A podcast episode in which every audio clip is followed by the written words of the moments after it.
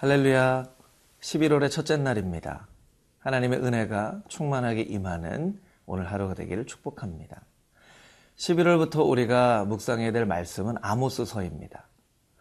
우리가 큐티해야 될 본문의 말씀으로 예언서가 등장하면 긴장을 하거나 겁을 내게 되어 있습니다. 아유, 아모스서를 어떻게 묵상하지? 여러분, 걱정하지 마십시오. 아, 두려워하지 마십시오. 하나님께서 때에 맞는 은혜를 주실 것입니다. 아, 이 아모스서는 아, 예언서는 아, 비유적으로 표현하면 단단한 음식과 같습니다. 우리가 단단한 음식을 먹을 때에는 여러 번 씹어서 그 음식이 잘 소화될 수 있게 만들어야 하는 것처럼 단단한 음식, 이 아모스서와 같은 예언서의 말씀이 등장하면 본문의 말씀을 두 번, 세 번 읽는 것으로 충분하지 않고 다섯 번 혹은 열 번씩 여러 번 씹어서 이 음식을 소화시켜야만 하는 것입니다. 요즘 아이들이 치아가 부정교합이 되어서 교정을 하는 아이들이 많은데요. 그 이유 중에 하나는 부모들이 단단한 음식을 아이들에게 주지 않기 때문이라고 합니다. 아이들의 얼굴이 커진다, 뭐 이런 이유로 단단한 음식을 주지 않고 부드러운 음식만 먹으니까 아이들의 치아가 고루 발달하지 못하는 것이죠. 여러분, 우리의 신앙도 마찬가지입니다. 단단한 음식, 예언서와 같은 단단한 음식을 먹지 않으면 우리의 신앙도 부정교합이 되어지기 쉽습니다. 세상을 향해 나아가는 하나님의 의무와 하나님께서 우리에게 주시는 그 풍성한 축복에 부정교합이 이루어져서 축복만을 받으려고 하는 그런 신앙의 잘못된 모습이 나타나게 되기도 한다는 것이죠. 여러분 아모스서와 함께 묵상하며 나아갈 때 하나님의 놀라운 은혜가 우리의 삶 가운데 있게 되기를 축복합니다.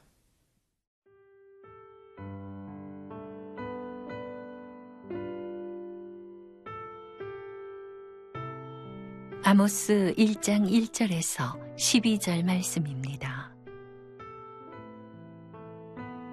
유다 왕 우시아의 시대 곧 이스라엘 왕 요아스의 아들 여로보암의 시대 지진전 2년에 드고와 목자 중 아모스가 이스라엘에 대하여 이상으로 받은 말씀이라 그가 이르되 여호와께서 시온에서부터 부르짖으시며 예루살렘에서부터 소리를 내시리니 목자의 초장이 마르고 갈멜산 꼭대기가 마르리로다.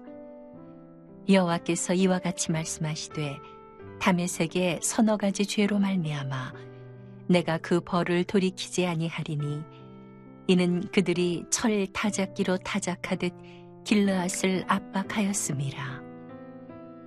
내가 하사엘의 집에 불을 보내리니 베나닷의 궁궐들을 사르리라. 내가 담에색의 빗장을 꺾으며 아웬 골짜기에서 그 주민들을 끊으며 베데덴에서 휴잡은 자를 끊으리니 아람 백성이 사로잡혀 기르에 이르리라. 여호와께서 말씀하셨느니라. 여호와께서 이와 같이 말씀하시되 가사의 서너 가지 죄로 말미암아 내가 그 벌을 돌이키지 아니하리니. 이는 그들이 모든 사로잡은 자를 끌어 에돔에 넘겼음이라 내가 가사성에 불을 보내리니 그 궁궐들을 사르리라. 내가 또 아스돗에서 그 주민들과 아스글론에서 귤을 잡은 자를 끊고 또 손을 돌이켜 에그론을 치리니 블레셋에 남아있는 자가 멸망하리라. 주 여호와께서 말씀하셨느니라. 여호와께서 이와 같이 말씀하시되 두로의 서너 가지 죄로 말미암아 내가 그 벌을 돌이키지 아니하리니 이는 그들이 그 형제의 계약을 기억하지 아니하고 모든 사로잡은 자를 에돔에 넘겼음이라 내가 두로 성에 불을 보내리니 그 궁궐들을 사르리라 여호와께서 이와 같이 말씀하시되 에돔의 서너 가지 죄로 말미암아 내가 그 벌을 돌이키지 아니하리니 이는 그가 칼로 그의 형제를 쫓아가며 긍휼을 버리며 항상 맹렬히 화를 내며 분을 끝없이 품었음이라.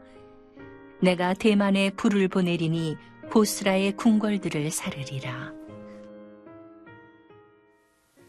아모스서를 묵상할 때 우리가 가장 중요하게 여겨야 될 부분 중에 하나는 아모스가 받은 소명입니다. 우리 1절 말씀을 같이 한번 읽어볼까요? 유다 왕 우시아의 시대 곧 이스라엘의 왕 요아스의 아들 여로보암의 시대 지진전 2년에 드고와 목자 중 아모스가 이스라엘에 대하여 이상으로 받은 말씀이라. 이 시대는 BC 760년 경이었고 북이스라엘과 남유다가 가장 평안을 누렸던 그런 때입니다. 아모스의 고향인 드고아는 예루살렘의 바로 아래에 있는 지역이었습니다. 많은 예언자들 중에서 아주 독특하게 아모스는 남유다 출신이었지만 북이스라엘을 향해서 하나님께서 예언자로 세우신 사람이죠. 여러분, 아모스가 선지자의 역할을 감당하기가 얼마나 힘들었을지 우리가 한번 생각해 볼까요? 왜냐하면 아모스는 목자였습니다. 이사야처럼 왕족도 아니었고 예레미야처럼 제사장 출신도 아니었습니다. 게다가 남유다 출신인데 북이스라엘을 향해서 예언을 하였습니다. 많은 사람들이 아모스에게 그렇게 질문했을 수도 있습니다. 너는 목자가 아니냐? 너는 왕족 출신도 아니고 제사장 출신도 아닌데 게다가 남유다 출신인데 어떻게 북이스라엘에 와서 그런 예언을 하려고 하느냐? 이렇게 아모스에게 물어봤을 수도 있죠. 그러나 아모스는 자신의 출신과 상관없이 자신의 직업과 상관없이 하나님께서 아모스를 부르신 그 소명에 따라 자신의 일을 감당하고 있다라는 것입니다. 여러분, 여러분이 하고 있는 일은 무엇입니까? 그 일 가운데 분명한 하나님의 부르심과 소명이 있습니까? 만약 분명한 하나님의 부르심과 소명이 있다면 여러분 두려워하지 마십시오. 그 어떤 것도 겁내지 마십시오. 하나님께서 여러분을 부르셨기 때문입니다. 만약 반대로 여러분에게 많은 지식과 많은 경험과 좋은 출신과 배경이 있을지라도 그 일에 대한 하나님의 분명한 소명이 없다면 여러분 하나님 앞에 기도하십시오. 아모스와 같은 소명을 받게 해달라고 여러분 기도하십시오. 왜냐하면 하나님의 사람은 소명으로 일하는 사람이기 때문입니다. 소명이라는 책을 쓴 오스 기니스는 그의 책에서 이렇게 이야기를 합니다. 오늘날 우리가 살아가는 시대는 정말 풍요가 넘치는 시대이다. 그러나 소명의 차원에 있어서만큼은 너무나 빈곤한 시대이다. 여러분, 시대가 지나갈수록 우리에게 하나님께서 풍족함을 주십니다. 많은 부유함을 허락하여 주십니다. 그러나 상대적으로 우리의 소명이 빈곤함 가운데 있지는 않습니까? 하나님은 여전히 우리에게 소명을 주시고 하나님의 사람이 소명에 따라 살게 하시기를 원하시는데 여러분 오늘 이 말씀을 통해서 나에게 주신 하나님의 소명은 무엇인가? 나는 하나님의 소명으로 일하고 있는 사람인가? 그것을 마음 가운데 묵상해 보는 거룩한 하루가 되기를 축복합니다.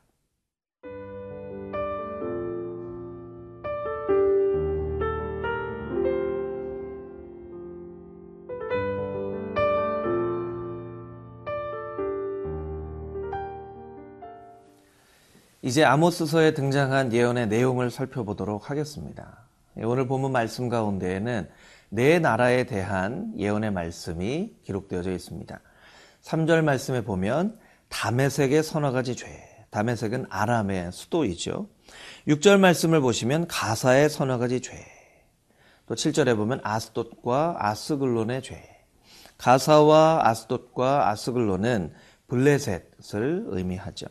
또 9절 말씀에는 두로의 죄, 11절에는 에돔의 죄 이렇게 말씀하고 계십니다. 이 내용에 따라서 이 예언을 나눠보면 아, 가사와 두로의 죄는 사람의 생명을 소중하게 여기지 않는 노예 무역에 대한 하나님의 경고와 예언의 메시지이죠.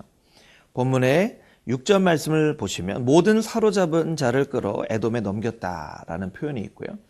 또 9절 말씀에 보면 동일하게 모든 사로잡은 자를 에돔에 넘겼다라는 표현이 있습니다.